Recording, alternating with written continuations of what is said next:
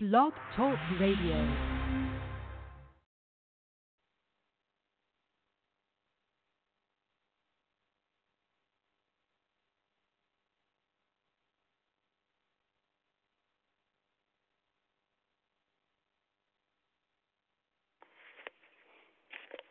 Oh, sorry for the thought I had played the song Go Fish. Looks like I had on mute instead. Uh, sorry about that. And um, welcome to Truth Be Told Radio. And let's see. I'm going to play the lesson, get right into it, since I messed up before. Sorry about that. Uh, this is, see, it's John MacArthur with Saving Grace Part 1 here on Truth Be Told Radio. The following sermon is by John MacArthur, pastor, author, and the Bible teacher with Grace to You. If you've never contacted Grace to You, we want to send you a free booklet by John called Found God's Peace. It's all about helping you defeat anxiety and know true lasting contentment. Request your free booklet by writing to peace at gty.org. That's peace, P E A C E, at gty.org. Offer good in North America and Europe through December 2017. And now, unleashing God's truth, one verse at a time, here's Grace to You Bible teacher John MacArthur. Let's open our Bibles this morning to Titus chapter 2 again. We have been dealing for a number of weeks in the very practical instruction of this great chapter. And today we come to the doctrinal foundation on which all of that practical truth is built. Verses 11 through 14 of Titus chapter 2. As we approach this text, just a few opening comments. One of the familiar terms that we hear in our society is the term star, and it usually isn't used to refer to some celestial body, but rather to refer to some individual.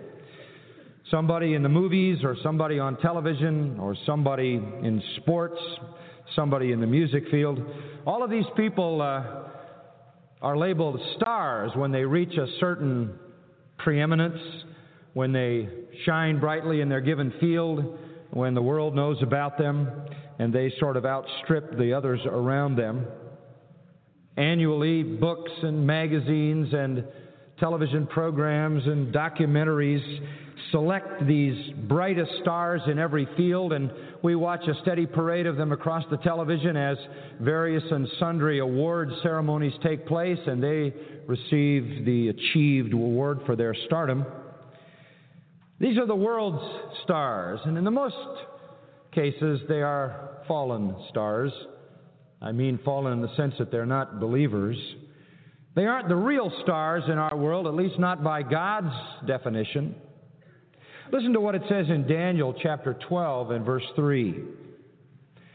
And those who have insight or wisdom will shine brightly like the brightness of the expanse of heaven.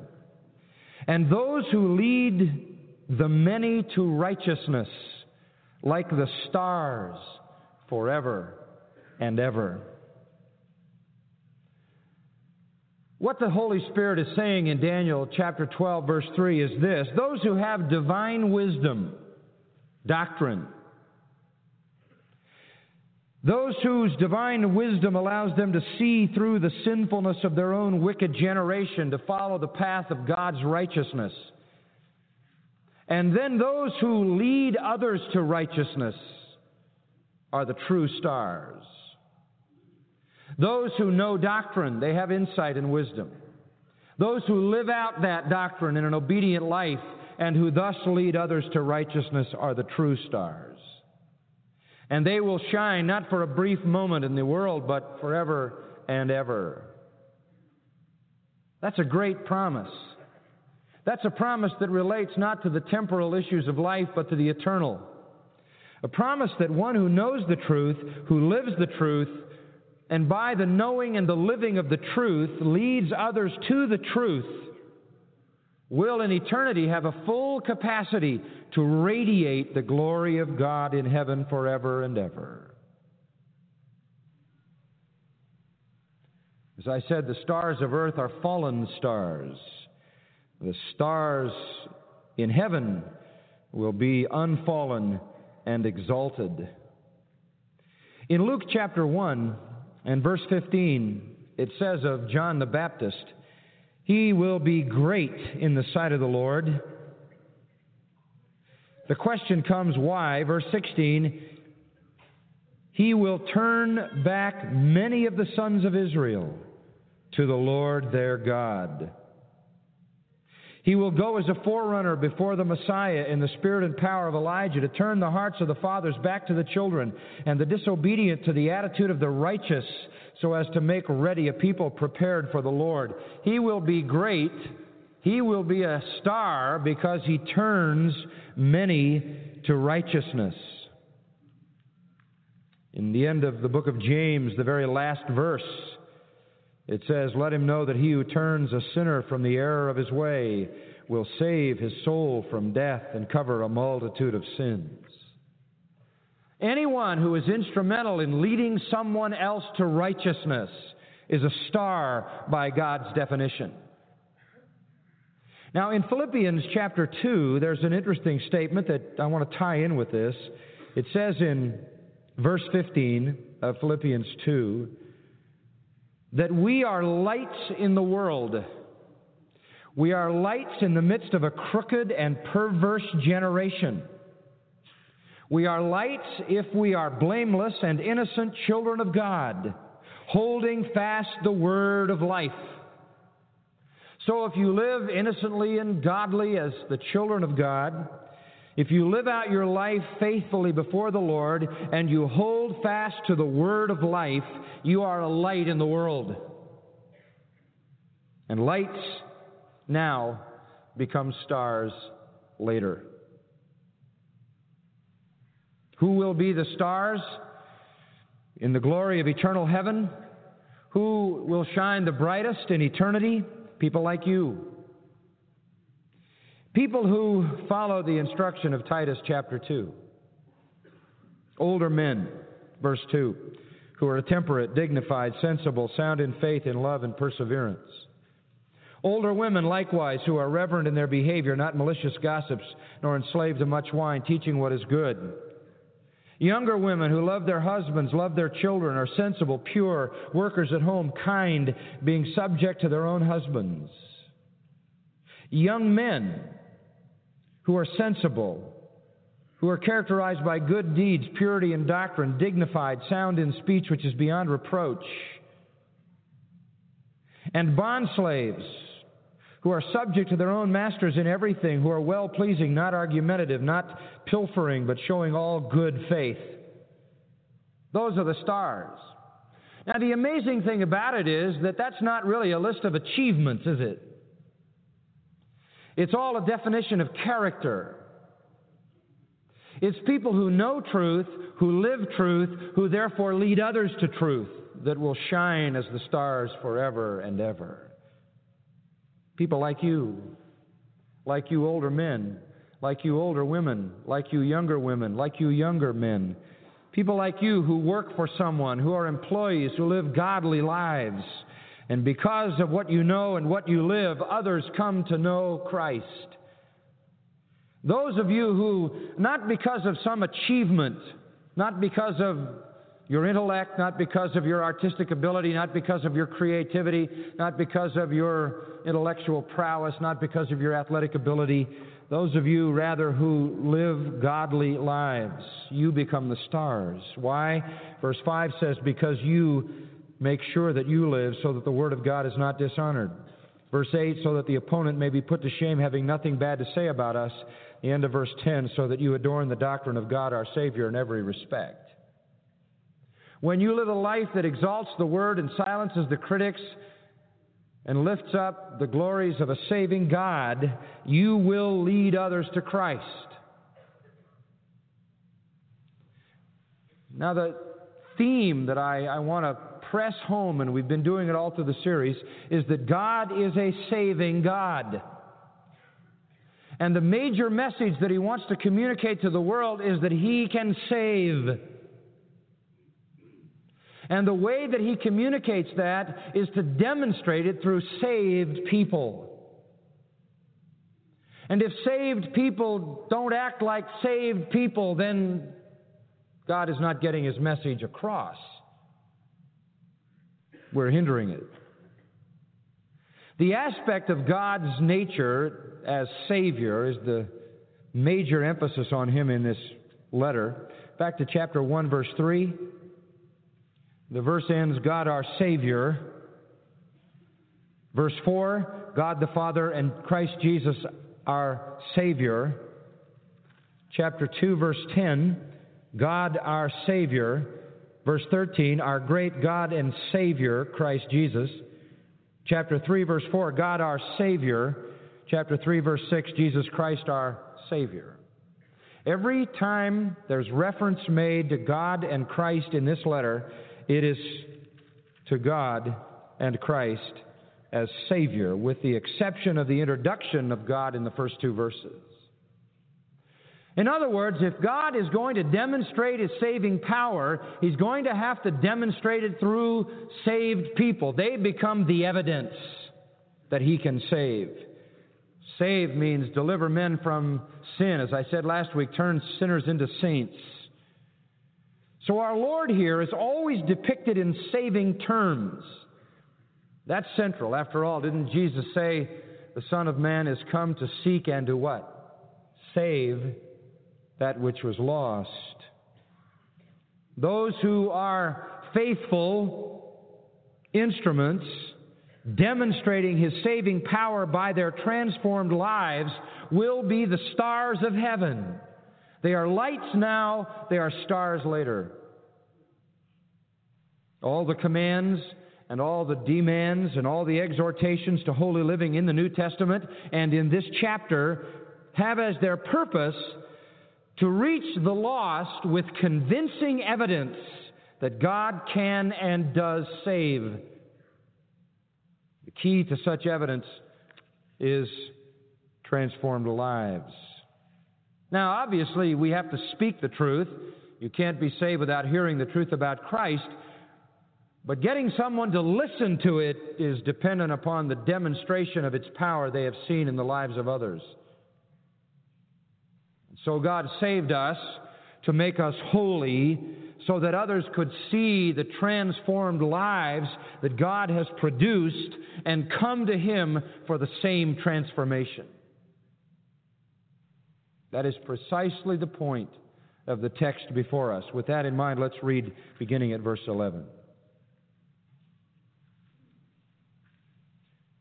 For the grace of God has appeared, bringing salvation to all men, instructing us to deny ungodliness and worldly desires, and to live sensibly, righteously, and godly in the present age looking for the blessed hope and the appearing of the glory of our great God and Savior Christ Jesus, who gave himself for us, that he might redeem us from every lawless deed and purify for himself a people for his own possession, zealous for good deeds. These things speak and exhort and reprove with all authority. Let no one disregard you. The key phrase that I want you to focus on in that text is the end of verse 14, the last phrase, zealous for good deeds. That's the culmination. The grace of God appeared, salvation came to all men, with it came instruction on how to live, with it came a blessed hope waiting for the coming of Christ. And then he recapitulates that Christ gave himself that he might redeem us from every lawless deed, that he might purify for himself a people for his own possession. Here it comes zealous for good deeds. Why? Because it is that passion for goodness that demonstrates the transformed life. Go down into chapter 3 for a moment and notice verse 8. This is a trustworthy statement, and concerning these things, I want you to speak confidently so that those who have believed in God may be careful to engage in good deeds. Why? Because these things are good and spiritually profitable for men. They lead men to conclude that God saves.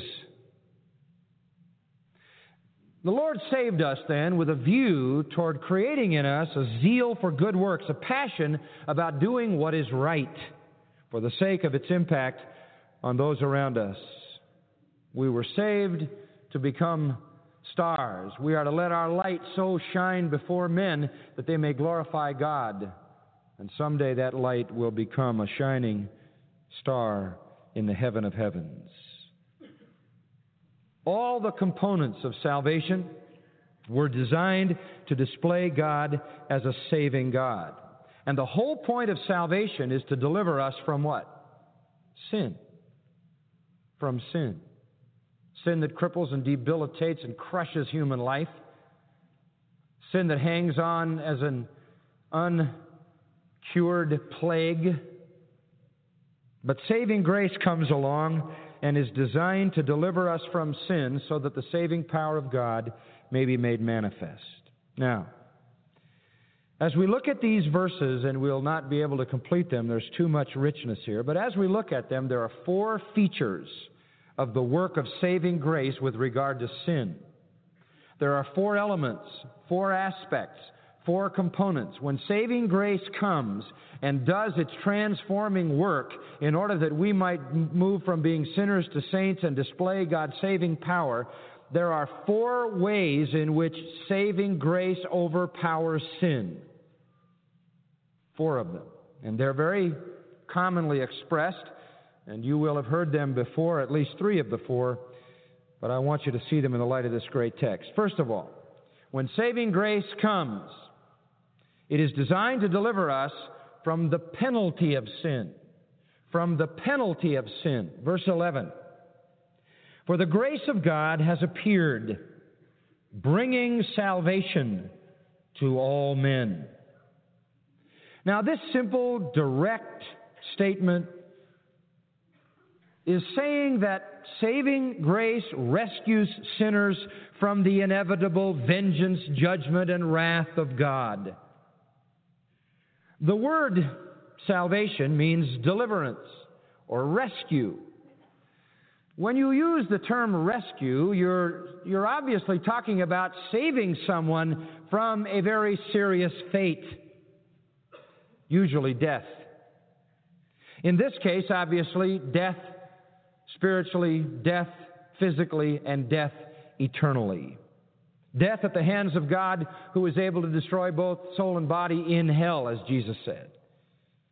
So the grace of God appears to rescue all men. The Bible says, The soul that sins, it shall die. The wages of sin is death. Jesus said, You will die in your sins, and where I go, you can never come. Scripture talks about hell. It talks about a place of burning, of unceasing, unrelenting fire, the fire never being quenched, a place where the consuming worms, the maggots, never die. Neither does the weeping and wailing and gnashing of teeth ever cease. The horrors of that place are also defined as outer darkness, and it is forever. Saving grace comes for the purpose of salvation. That's to rescue sinners out of hell, to deliver them from the curse of God, the inevitable curse of God that ends up as eternal judgment.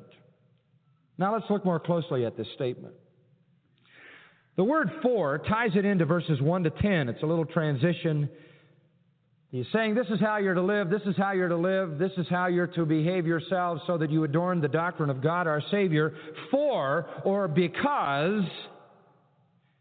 And then he goes on to describe the foundation for all Christian conduct. And the foundation for all Christian conduct is that God has saved you to be zealous for good deeds so that you could be used to lead others to Him. All the required transformed living of verses 1 through 10 is produced by the saving work described in verses 11 through 14. God saves to transform, to display his power that others may be saved. If Christians, as some teach, could lose their salvation, then God wouldn't be making much of a statement about his power to save, would he? That's why I, I don't believe that those who teach you can lose your salvation have a biblical theology. What does that do to God? Who is going to want to believe in a God who can save temporarily or momentarily until you mess up? But if Christians couldn't be lost, but could lose their faith and reject God and reject Christ and deny His Lordship and still be saved, we would still not be impressed, would we, with God's saving power? In the first scenario, we would say, well, He can save, but He can't keep. In the second, we would say He can save and He can keep, but He can't transform. Any of those fall short of a biblical comprehension of what God does. He saves, He keeps, He transforms. Anything less than that, and the whole evangelistic strategy crumbles. We talk a lot about the issue of lordship, and it is not only bound up in the issue of personal salvation, it is bound up in the issue of world evangelization. For if God can save someone but not change him, then what is the substance of evidence that God can save at all? If a person is saved, but you'd never know it, what's the point? God saves in order to transform, in order to make evident His power. And if His power can't keep, and His power can't keep and transform, then He can't make His point. And I wouldn't want to assume, neither would you, that God couldn't make his point, would you? So Paul looks at salvation from the penalty of sin, and he starts with the grace of God. Go back to verse 11. This is so rich. For the grace of God has appeared. Every aspect of salvation is predicated on grace. Whether you're talking about election in eternity past, or whether you're talking about glorification in eternity future, or everything else in between justification, regeneration, conversion, redemption, sanctification it is all of grace. Ephesians 2 8 and 9, very familiar words, for by grace are you saved through faith, that not of yourselves, it is the gift of God. It meaning the whole package. Everything from election through faith to glorification is the gift of God not of works, lest any man should boast. It is all by grace that you are saved. Romans 3:23 all have sinned and fallen short of the glory of God, being justified as a gift by his grace.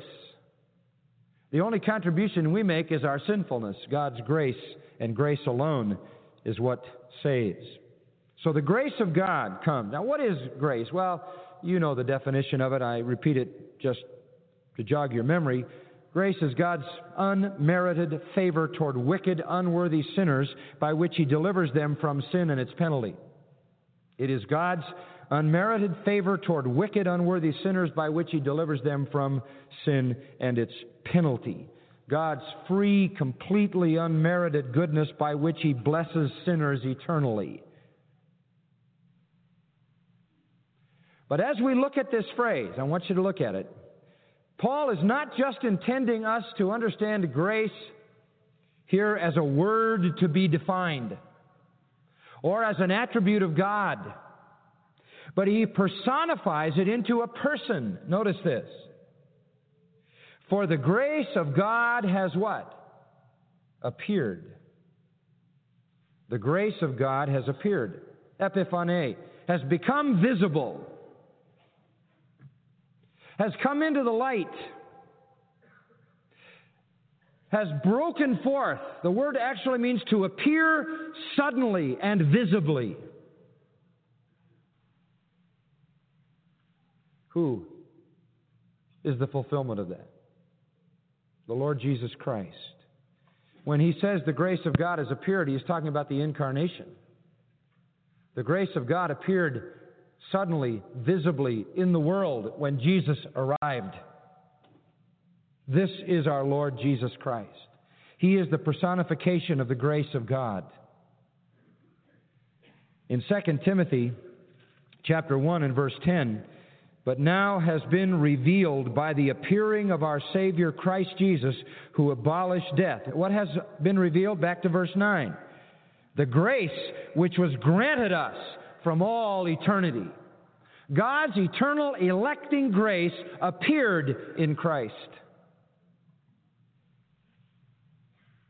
Titus chapter 3, verse 4, look at that verse for a moment when the kindness of God our Savior and His love for mankind appeared, He saved us. That's a marvelous statement. Now look at this. He doesn't say when Jesus Christ appeared, He says when the kindness of God appeared, when His love for man appeared, He saved us. Who is the incarnate kindness of God? Who is the incarnate love of God? Who is the incarnate grace of God? None other than Jesus Christ, designated as He in verse 5, the one who saved us. Grace shines in the face of Jesus Christ. In John chapter 1 and verse 14, the Word became flesh and dwelt among us and we beheld his glory. And what kind of glory was it? It was glory full of grace. We looked at him and we saw grace. And verse 16, and we received from him grace upon grace. Grace upon grace. He is grace incarnate. And so he's talking about the incarnation the Savior, the one who came. Bethlehem was where grace was incarnated, where kindness was incarnated, where the love of God was incarnated in the form of Jesus Christ. So he's talking about a historical event. When grace appeared, the history of salvation reached its central point. His appearing started his work which redeemed all who have ever been redeemed. Erich Sauer, the great German theologian, wrote, Of all times, it is the turning point. Of all love, it is the highest point. Of all worship, it is the central point. And of all salvation, it is the starting point. Grace came. Why did he come? He came, very clearly it tells you, bringing salvation. That's why he came. For the Son of Man is come to seek and to save that which is lost. Actually, that phrase, bringing salvation, is one word in the Greek, saving. For the grace of God has appeared savingly. We might make it even adverbial. Or salvation bringing. The effect of his appearance was to bring redemption spiritual deliverance. He came to save. And of course, this is such a repeated truth in the New Testament. I don't want to, to pound the issue, but at the same time, I don't want to miss it. Now, you remember so many wonderful statements. One of them in Luke 2, he came in the Spirit into the temple, and when the parents brought in the child Jesus, to carry out for him the custom of the law, he took him in his arms and blessed God and said, Now, Lord, thou dost let thy bondservant depart in peace according to thy word, for my eyes have seen thy salvation. That was spoken by a man named Simeon. He picked up the baby in the temple and looked in his face and said, I see salvation. I see salvation. That is the reason he came. Nothing beyond that, nothing less than that. Grace then came to save sinners. Now, please notice one other phrase. Very, very important. If we can get through this, we'll do well. For the grace of God has appeared, bringing salvation to all men. The point is initially that, that incarnate grace, follow the thought, was literally laden with salvation. He didn't come sparingly, he, he was loaded with it for all men. 1 Timothy 2, we need to understand this phrase. 1 Timothy 2 helps us. 1 Timothy 2, verse 3 this is good and acceptable in the sight of God our Savior. There's that same title used so often in the pastorals. Who desires all men to be saved and to come to the knowledge of the truth. He desires all men to be saved. Paul says there's one God, there's one mediator, and he gave himself a ransom for all and I'm, I'm appointed a preacher and an apostle and a teacher of the nations. And, and I want men in every place to pray for their salvation. That's the breadth, the magnanimity of this issue. He came to save, and he desires that all men be saved. And Paul says, I preach then to all, and I want you to pray for all. It could be translated for all men rather than to all men. Now, would you notice if you have a King James version that your Bible says has appeared to all men, rather than the grace of God has appeared bringing salvation for all men, it says the grace of God has appeared to all men. That's not a good translation, and we know that the grace of God bringing salvation has not appeared to all men. That is to say, it still hasn't. There are many people in the world who don't know about saving grace, and there are many people who will never know about it. Many have died not knowing about it. And I prefer the New American Standard Order. I think it is accurate that what the Greek is intending to say is the grace of God has appeared. That's a historical event. That happened in Bethlehem. And the reason for that appearing was in order to bring salvation for all men. In John chapter 3 and verse 16, that very familiar verse, listen to it in these terms. For God so loved what? The world that he gave his only begotten Son. The extent then of the gift was to match the extent of the love, and the extent of the love was the world. The appearing of the grace of God incarnate, bringing salvation, was intended for the full scope of God's love to offer salvation to the world. God is not willing that any should perish, but all should come to repentance. 2 Peter 3 9. God our Savior, who will have all men to be saved. The grace of God has appeared, bringing salvation for all men. God so loved the world, though not all will be saved. The gospel then is good news to all men. Because when God calls upon men universally to believe, He does not call upon them to believe that they are elected or that Christ died for them in particular. He calls upon them to believe that Christ died for sin, for sinners, for the world. The atonement is not offered to an individual either as an elect man or as a non elect man, but as a man and a sinner simply. So says Dr. Shedd. God calls all men to faith. He calls all men everywhere to repent, Scripture says. He calls on all men everywhere to appropriate the salvation that grace has brought, and if they don't, they're condemned. It is not the extent of the atonement that condemns them, it is the absence of faith.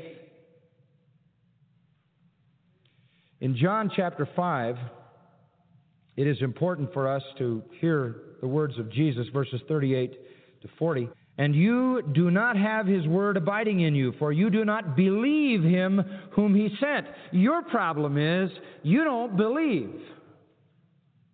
You search the scriptures because you think that in them you have eternal life, and it is these that bear witness of me, and you are unwilling to come to me that you may have life. The issue is not the extent of atonement, the issue is faith.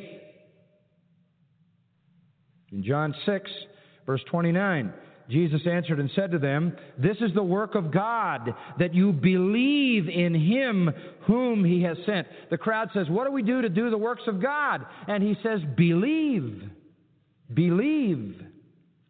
When the Holy Spirit does His work in the hearts of unregenerate men, His work that is known as conviction, it says in John chapter 16 that the Holy Spirit will come Verse 8 And when he comes, he will convict the world concerning sin and righteousness and judgment. Listen to this concerning sin, because they do not believe in me. That is always the issue. That is always the issue. God has revealed His grace for the salvation of all men. God has revealed His grace for the salvation of all so that he can collect a faithful, witnessing people who demonstrate saving power in their lives and show God to be a saving God that others may be drawn to him. Now, I want to footnote what I've just said to acknowledge an ongoing debate, and I, I hear about it all the time, and people discuss it with me even here at Grace Church frequently. And that's the debate between whether Christ died for the whole world or whether he died for just the elect. Is the atonement limited or is it not limited? Do we believe in a universal atonement or a particular one?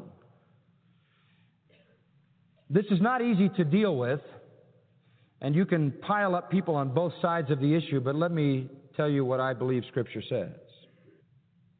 It's a difficult issue to understand. The way to understand it, simply stating is, stated, is this the atonement is sufficient for the world, but efficient only to those who believe. It makes provision that is great enough to embrace the world.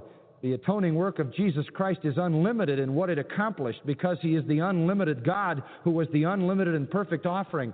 But it can only be applied to those who believe and therefore by believing demonstrate that they are the chosen of God. People are saved because they believe and lost because they don't believe. The extent of the atonement is not the issue. The other side of this divine paradox, which God fully understands, is that the atonement is limited in its efficacy. For example, at his birth, the angel proclaimed that Christ's name would be Jesus and that he would save his people from their sins, the elect. In agreement with that, we find Jesus Christ stating that he had come to save all those whom the Father had given him. We are told in the scriptures that Christ died for the many he died for his people. In John 11:52, he died for the children of God. In John 6 and John 17, he died for those given him by the Father. In Ephesians 5:25, he died for the church. In Hebrews 2:10, for the many sons. In Hebrews 2:11, 12, and 17, he died for his brethren. In Hebrews 2:13 and 14, for the children. In Hebrews 2:16, for the seed of Abraham. And Hebrews 2:17, for the people of God. Uh, folks read that and they say, well, it seems to me that that limits the atonement. I don't understand that. I don't understand how it harmonizes. But that's not my problem. All I'm supposed to do is preach the gospel to every creation, every creature, every human. How he fits that into his sovereignty, his elective purpose, and the limits that he established for the, for the efficiency of the atonement is his problem, not mine.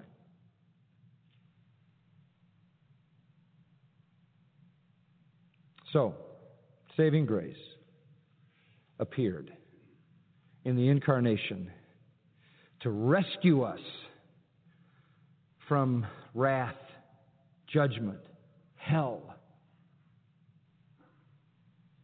And God designed that for the world. And Paul's point to Titus is look, if we're going to win this world, we got to show them what rescued people look like. Right? That's one out of three points. Let's pray.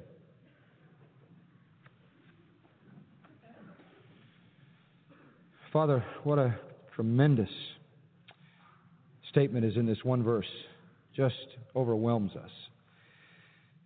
And we pray that somehow what's been in my heart and my mind and what I've longed to be able to convey and struggled to to clarify in my own mind over the last few days has come across clearly. These are not easy things, and I can only pray that there would be a settling in all of our minds of the truth. Lord, we want to be the saved people. We, we want to be the people who look like and live like we've been rescued from eternal judgment, saved from the penalty, and as we shall see, from the power, from the presence, and from the possession of sin. We, we want to be the transformed folks who live godly lives so that the Word of God is not dishonored, the, the critics are silenced, and you, God, our Savior, are displayed as a saving, powerful, mighty God.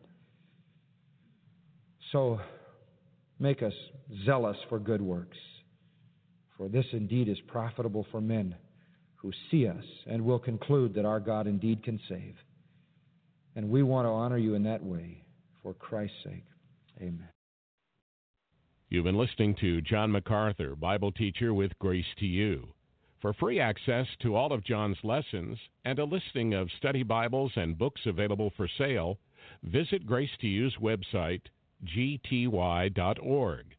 And for details about the Master's University where John serves as president, go to masters.edu. John MacArthur and Grace to You reserve all copyright protection under applicable law. Our copyright policy is available at gty.org and includes instructions for and limitations on duplicating this digital file.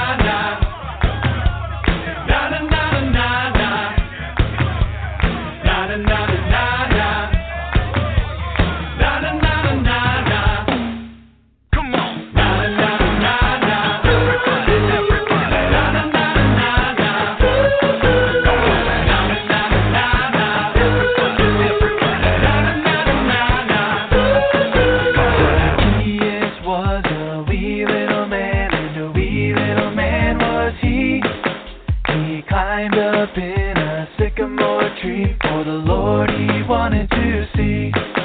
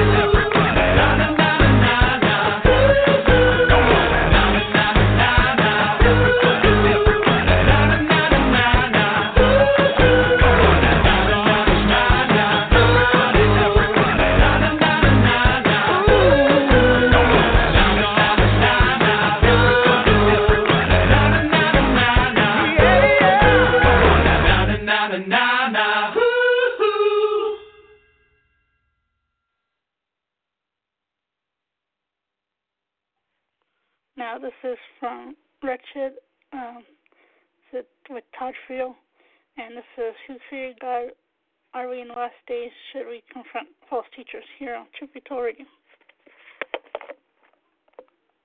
This is Wretched Radio with Todd Friel. Sunday school sale. That doesn't sound right, really, does it? This is Wretched Radio. We're selling Sunday school? Just the stuff that goes with it at wretchedradio.com. Having a sale on Sunday school curriculum. Encourage you to check it out. It is visually compelling, it is theologically sound, and it will take your class deeper. I might put a little spotlight on Jesus Unmasked, the book and the study guide.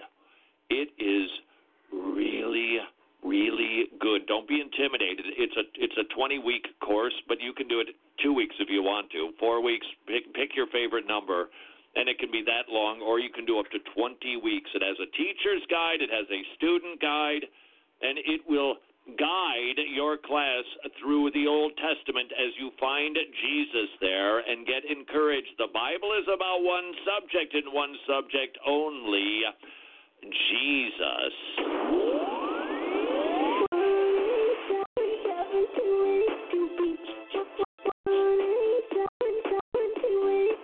That is the number of the old toll free. If you have a question, comment, conundrum, or snark, remember. Uh, Try as best you can to keep it pithy. Joey appreciates that. And if you happen to be a pagan, ixnay on the airing sway. Otherwise, call 1 877 282 beep. I'm in a phase with myself, and I talk to a lot of people about Jesus. Good on One question I get asked a lot is, uh, who created God? And of course, I always say, well, God is always has been, always will be, and that's about the extent that I know. Wondering what your thoughts were on that. Well, that- But actually, that's enough to know. God is the always existing one. Now, you can, if you want to get more into the apologetics of it, that God is the unmoved mover, um, that if there is something, there has to be something that always existed, because nothing doesn't make anything. So inevitably, you have got some form of eternal regress. The pagan has the same, they perceive that we have. Where did the stuff, when did it start? How did it start? Where did it begin? When did that happen? Well, um, we think about where, where are we these days? Six billion years ago. Okay, so then what was there before that? Nothing. There always had to be something. And so the something happens to be God. Here is where people get tripped up on this, trying to help people understand it. I don't think it's comprehensible. I can, if you gave me a test on it, give me the verses that describe that God is eternal. Can do that. Explain that. Got it. Tell me what what that how that actually happens or or or the or the the, the meaning by I have no idea I can't comprehend it because we can't and that reminds us that God actually does exist not that he doesn't exist because we can't get that I always can I think that I can do a decent job because of the way time works I can imagine infinity in the future I think I've got that I kind of see it almost like a ribbon, just just flowing, and it's just you never get to the end of it. It's just always just keeps going. It's the backwards part. You mean the ribbon doesn't have a beginning? I can't get that. Nobody can. So don't don't trip over trying to help somebody comprehend it. Some things and and this sounds like this sounds like a cop out, but it is not. There are there must be some things that we accept by faith. There must be. Otherwise, God would not be real. If there isn't something about God that is incomprehensible, then He's not. And we are. There's the Trinity is one of them. This whole, and it's such a battle. This whole, does God elect? Yes. Do we genuinely respond? Yes. Go ahead and get that. Eh, There are just things that are difficult to get. And the eternality of God is one of those things. So don't, and if people look at you like, well, I'm not getting that, don't think you failed in, in, in the explanation. Just recognize it's just a very difficult thing to get a hold of. Keep up the good work, young man. Why is it that when Christians want to talk about money, they say that Jesus spoke about money more than any other subject, and when Christians want to talk about hell, they say that Jesus spoke about hell more than any other subject. Maybe you could confirm the age-old question: Did Jesus talk about money or hell more? Um, you know, I've I've never done a study on that comparison, and I would say that Jesus he talked about money a little bit. I, I he maybe used money in parables. I would say what Jesus talked about most was salvation. it's what he talked about the, his mission. He was talking about the gospel, hands down, more than anything else, pointing to himself as the Messiah. I'm thinking, for instance, right now of the book of Luke, half the book dedicated to talking about what true saving faith is. Okay, in the middle of that, he met a rich young ruler, but it wasn't a dialogue or a diatribe about money by any means. There's a verse about it, and that wasn't a financial conversation. It was an idolatry issue. So I, I don't know if he talked about money more or hell more. I, I would have to say probably hell more than money, if I had to, because I just think about Matthew 25, just the the lengthy discourse on that probably would wipe out any money. Although, wait a second, going back, okay, if you want to talk money, you could go back to the Sermon on the Mount and talking about why do you worry about this stuff where your where your treasure is, where your heart is, that's where your treasure is. Uh, but hands down, I think the far more important issue is he talked about the gospel being made right with God, pointing to himself as the Savior. I just finished reading the Gospel of Mark eh, a couple nights ago. And it's just one miracle after another. Immediately, what read through the Gospel of Mark. It's 16 chapters long. They're fun chapters to read because they just move at a blistering pace. That was the point. Jesus was a very busy Savior, and he went immediately, and immediately, and then immediately this happened. It's dem- he was he was on the move. He was going. He was working hard, doing what? Healing people. Why? To authenticate the message of the messenger. Now, having said all of that, this is just an aside. As I was reading the Gospel of Mark, there were several times when it, it talked more about his miracles. He went to the region of Galilee and taught to them, and then it describes a miracle to demonstrate that his message was to be believed. But Mark didn't spend a whole lot of time on the message. And I just thought, oh, wow we get we get like a thimble full of the teachings of Jesus. Make no mistake about it, it's everything we need to know for life and godliness. Furthermore, there were times Jesus undoubtedly repeated the same message because he was an itinerant minister and he didn't want to have not that he couldn't do it, but he didn't want to make up new stuff all the time. Why? Because he wanted people to hear the essential, important, salvific stuff. Nevertheless, I think we still have just a little bit of his teaching. Imagine the conversations. What what would you give to hear those? Wouldn't that be ah? And so I imagine someday in heaven we will, as we have eternity to spend together, and we get to hang out with the disciples. We can talk to them and ask them questions about that. And what when when he was when he dealt with that that that that that that demoniac. What else, what was he saying when that happened? Because you know, in, even in his longer, even the Sermon on the Mount, it's still an edited version for us. Tell us some of the other things that he said. Tell me that would not be a gas. Are we living in a time of Noah? Do you think it's the beginning of the last days? Uh, the, is is it the last days? Yes. Is it the beginning of the last days? I don't know. Why? Because I don't know when Jesus is coming back. If he tarries for a million years, yes, we're in the beginning of the last days. If he comes back next week, which I think is somebody's prediction, I'm not sure, but you could probably Google it, then I, I, w- I would say that no, we're not at the beginning of the last days. Remember, too, please, the signs of the times.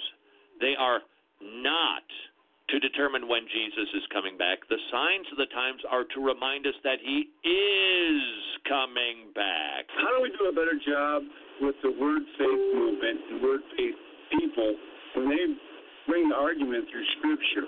When it talks clearly that what we ask in Jesus' name, He will grant us. Sure.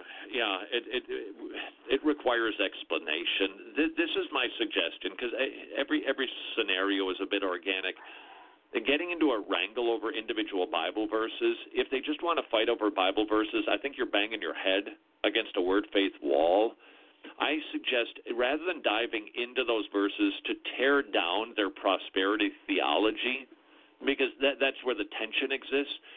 Start teaching them, if you can, if you have the ability to get together in that type of environment, teach them deeper theology, take them deeper in the Word, introduce them to better preachers so that they can start hearing a difference between an expository sermon and some goofy, made up, entertainment style word faith sermon so that God persuades them through His Word. Then, as they mature and grow, they're going to start taking a look at those those verses and go, "Wait a second, I know. It, wait a second, He wasn't promising absolutely everything. Praying in Jesus' name means I need to be in alignment with His Word, and that doesn't mean a promise to be rich. So let God mature them through the teaching of His Word. This is Wretched Radio. Thanks for listening to the Wretched segment du jour. If you'd like more Wretched, you can listen to the most current stream for free at wretched.tv slash listen, or you can become a club member and listen to our entire archive. Wretched, reaching the lost, equipping the saints, and strengthening the local church. Like I said, that was from Wretched. That's from I got that from the the YouTube page uh, channel. But you could also uh, listen to their show at wretched.tv, W R E T C H E D dot TV. They have a TV show there too, and but you have to um, to watch that you have to join and um, and got the current prices on there. Go to their website, wretched dot TV, W R E T C H E D dot TV but um their radio show it streams daily it has a free a section where you can listen to it free uh daily and so check out their website for that and you're listening Melissa Control here on Truth Be Told Radio. Our website is truthbetoldradio.com, truthbetoldradio.com. Check us out there. And if you want see my testimony, you should go to smilesandstuff.com, S M I L E S A N D S T U F F dot C O, smilesandstuff.com. And here we go with Answers in Genesis. Choosing our gender? This is Ken Ham, author, speaker, and blogger on why we can trust the Bible. There's lots of confusion about gender in our culture right now. We're constantly told that anyone can be whatever he or she wants to be, and that gender is a spectrum rather than two distinctions. In the midst of all this confusion, thankfully we can look to God's Word for solid answers. In Genesis, we read, God created male and female. Jesus affirmed this in the New Testament when he was asked about marriage. He quoted Genesis and said, God created them male and female. Gender isn't a spectrum or a social construct. We're distinctly male and female because God designed us that way from the beginning. We can't decide what we want to be. We need to look to God's Word. Learn more about what God's Word says about gender, marriage, and many other hot button social issues at AnswersRadio.com. You'll be encouraged when you go to AnswersRadio.com.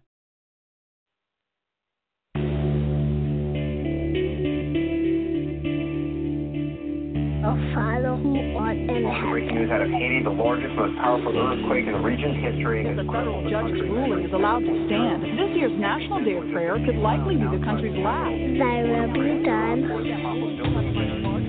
earth as it is in heaven. The number of hungry people worldwide has reached 1 billion for the first time since 1970. Give us this day our daily bread and forgive our trespasses. A few moments ago, something crashed into the south tower of the World Trade Center. But deliver us from evil, for thine is the kingdom and the power and the glory forever. Amen. This is my Father's world, and to my listening ears, all nature sings and round me of the.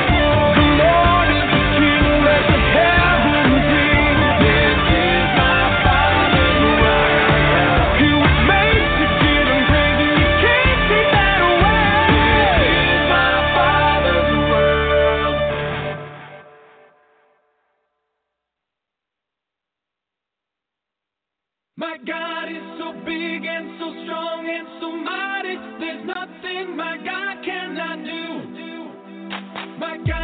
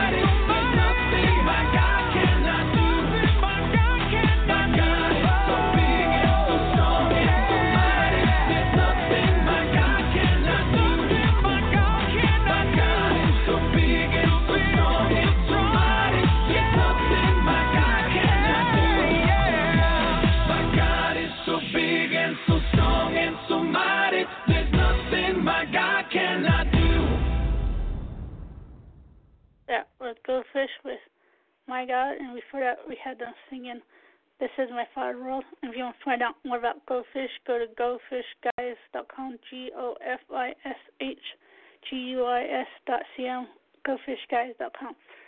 And you send us Truth Be Told Radio, check us out at truthbetoldradio.com, truthbetoldradio.com. And let's see, what I'm going to do next is play Answers in Genesis. The clarity of Scripture. This is Ken Ham, president of the ministry that built a full size Noah's Ark near Cincinnati. In recent years, we've discovered thousands of artifacts and documents that date back to biblical times. Do these have value in interpreting the Bible? Well, this week we'll look at ways we can use ancient artifacts to clarify biblical passages. But we need to remember something as we consider this question. The Bible tells us all Scripture is God breathed and useful for teaching, correcting, and training in righteousness. Even though Scripture was written by and often to specific people during a time in history, the ultimate author is God. He made sure His word was clear for all people for all time. While ancient artifacts are informative, we really don't need them to interpret Scripture. Go to AnswersRadio.com to learn more about God's Word and how we can know it's true. Sign up for daily email insights from Ken Ham when you visit us at AnswersRadio.com. And now I'm going to play from Wretches because Justin Bieber pastor isn't much of a pastor. Here on Truth Be Told Radio. This is Wretched Radio with Todd Friel. yeah. it's unbelievable. This is Wretched Radio. What is it with earphones? Seriously, this is the 21st century. When's somebody going to invent dangle free earphones? You put them down and you turn your back on them and they just tie themselves in knots. How does that? You put your earphones into just your little wherever you store them. You come back to get them and you say, I don't remember tying them up like this. What is, it's the prince and the power of the earbuds. I think at work having a little wrestling match here. This is Wretched Radio. Joey, why did you ask me about the Minnehaha high school business? Oh, I was just wondering if you'd heard of Oh, so yeah, it was on, it was on the local news. It was a national story, I think. Wow. Now, how many people died in that explosion at that very, very? Uh, it's not a cheap private school, Minnehaha Academy. Two. Okay, I thought I had heard originally it was more, but two people died. Uh, yeah, two people died, and then I think nine went to the hospital. Yeah, and it, and if it had been in school last night, let me tell you something. That would have been awful. At any moment, things like that can happen, can't they? And they do. Minnehaha Academy. It's in St. Paul, Minnesota. If I'm not mistaken, I think I taught tennis there for a while. I could be wrong. Stop laughing. What? Guy had to make a living, you there's know. video, please tell me there's video. no, sir. It's just coaching the team. I think I can't remember. It's it's kind of been a while. Please make sure that you prepare your children for tragedies because, got to tell you, they can strike. My daughter has a friend driving down Highway 85 here in Atlanta, and and the the girl behind her was texting. Hit her. She then slammed into the car in front of her. Airbag didn't deploy. Thanks for that, Nissan.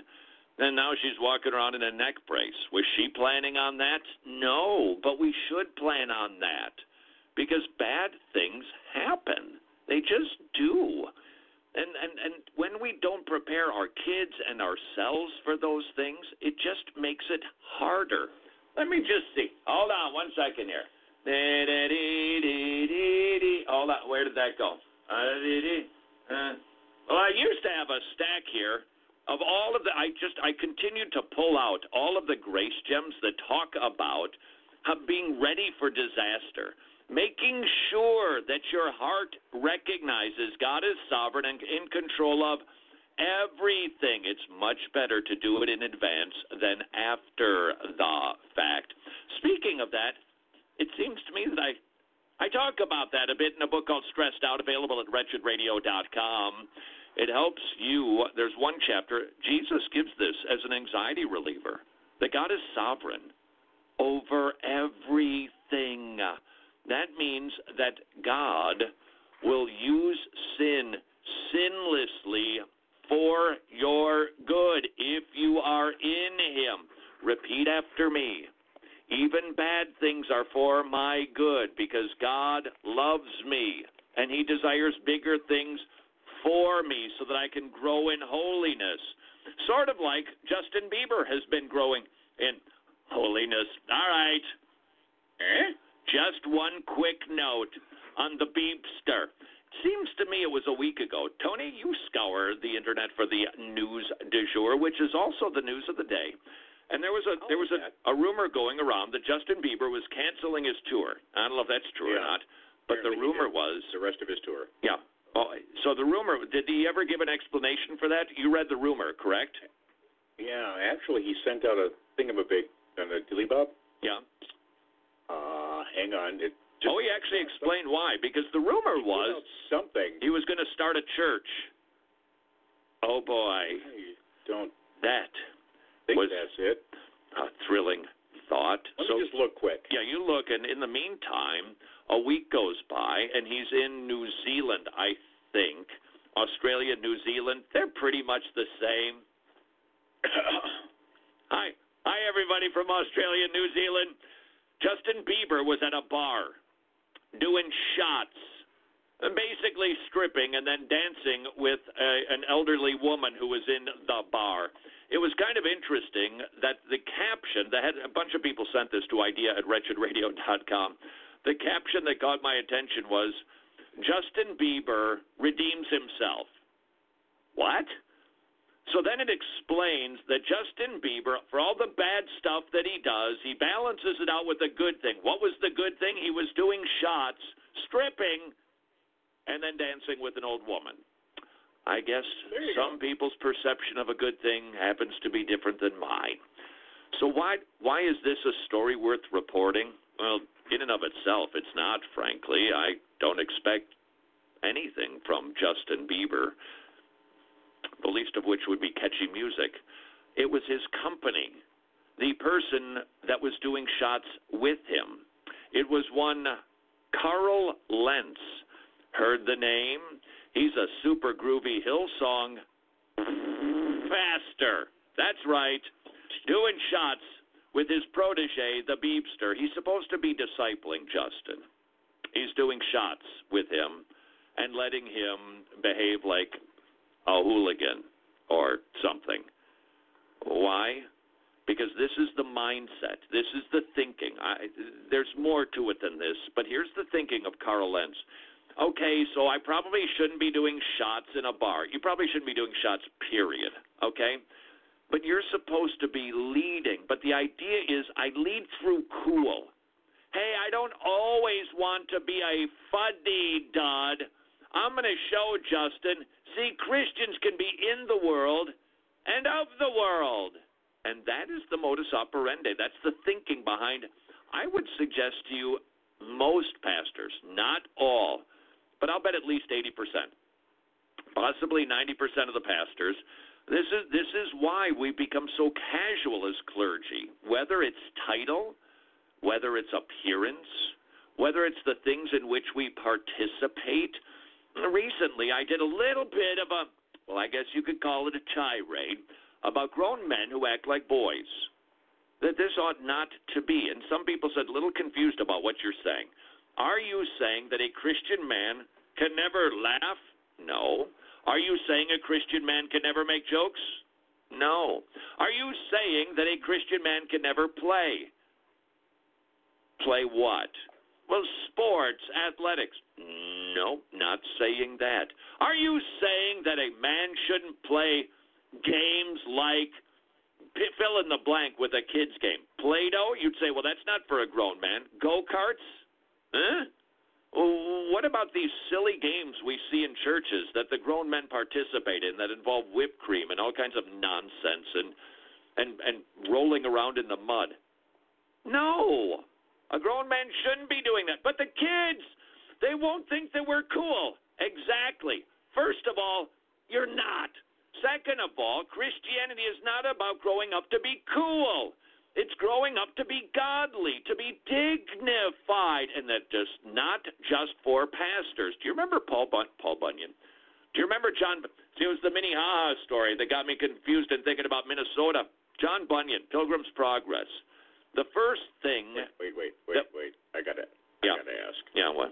You got to, to Bunyan from a Minnesota Yes. Paul. You didn't. Yeah, I did.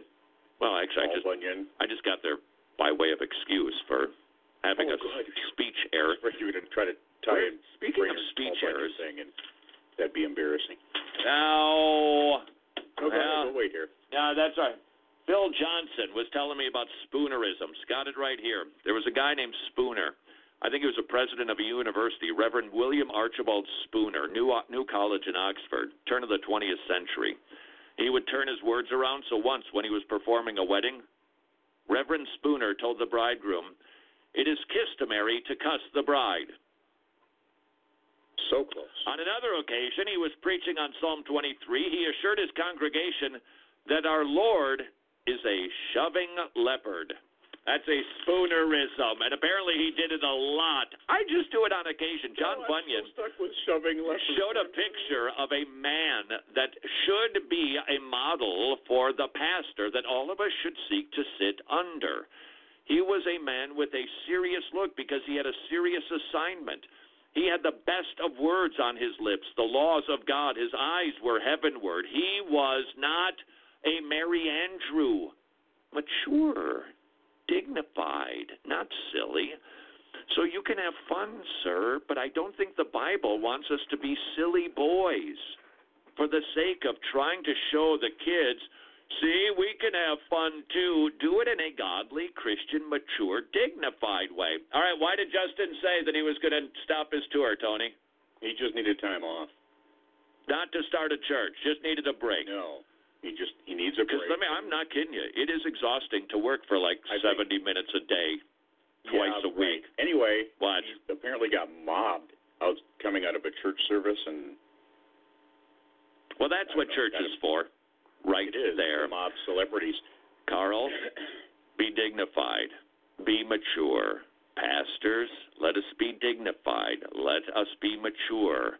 Fellas, ladies, it's an admonition for all of us to be mature and dignified and not behaving like Justin Bieber or Carl Lentz. I never thought I'd have to say that sentence. This is Wretched Radio.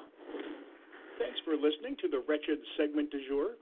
If you'd like more Wretched, you can listen to the most current stream for free at wretched.tv slash listen, or you can become a club member and listen to our entire archive.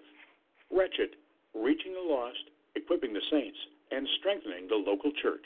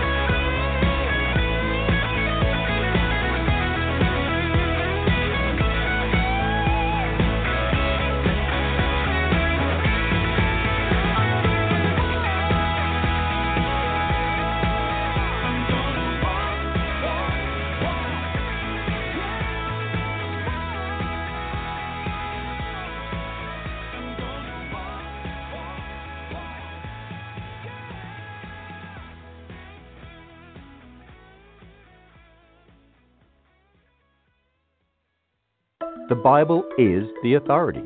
This is Ken Ham, often a guest on radio and TV on the Bible's authority and reliability. Can ancient documents and artifacts shed light on the Bible? Well, yes, they can.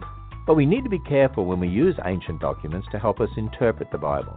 We have to remember that Scripture is the ultimate authority for theology, history, and more. It's the Bible that is a special revelation from the eyewitness creator.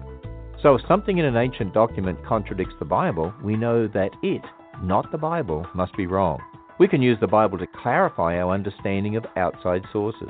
We cannot allow sources outside the Bible to be authorities over God's Word. These sources were written by fallible men. The Bible, though, was written with God as the ultimate author. Want to know more about the Bible and how we should understand it? Plus, to learn more about our full size Noah's Ark? Visit our website, AnswersRadio.com. That's AnswersRadio.com.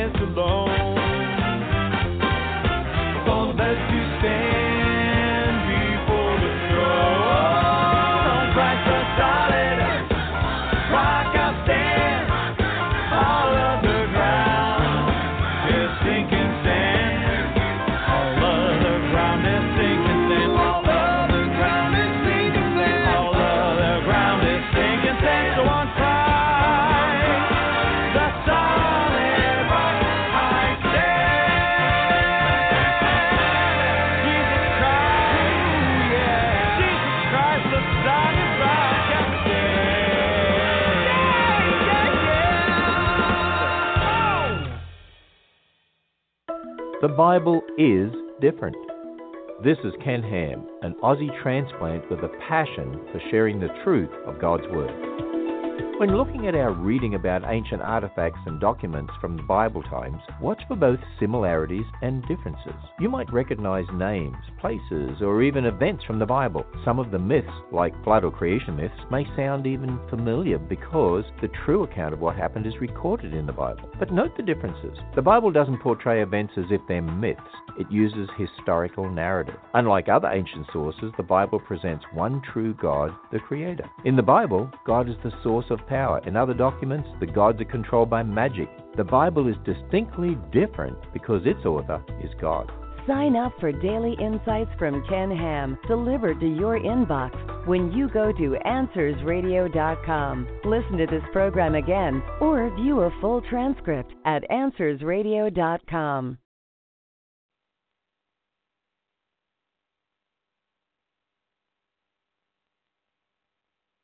I have a Bible that I read.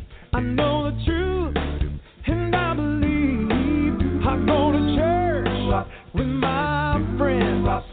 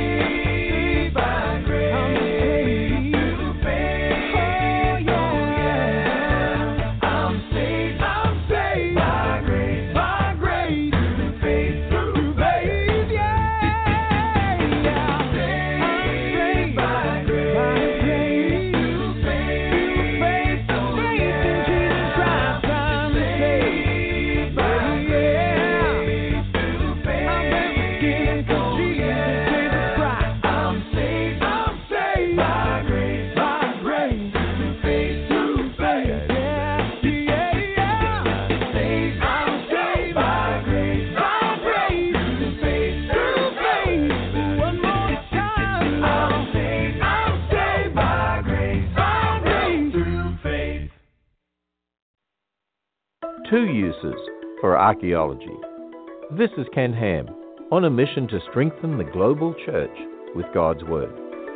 Archaeological discoveries from Bible times can help us as we study God's Word today, but we must remember that His Word stands as an authority over them. Here are two uses for ancient artifacts and texts. One, they can provide unknown details. Archaeology gives valuable information about the culture, religions, and more of Israel and the surrounding lands. This can enhance our understanding of the biblical text. We don't need this information because the scripture is clear, but it can enhance a passage. Second, for helping us defend the Bible's historicity. Many archaeological discoveries have confirmed what we read in the Bible. We can use these to defend its truth and authority. Listen to this faith building program again and find examples of how archaeology confirms the Bible when you visit our website at AnswersRadio.com. That's AnswersRadio.com.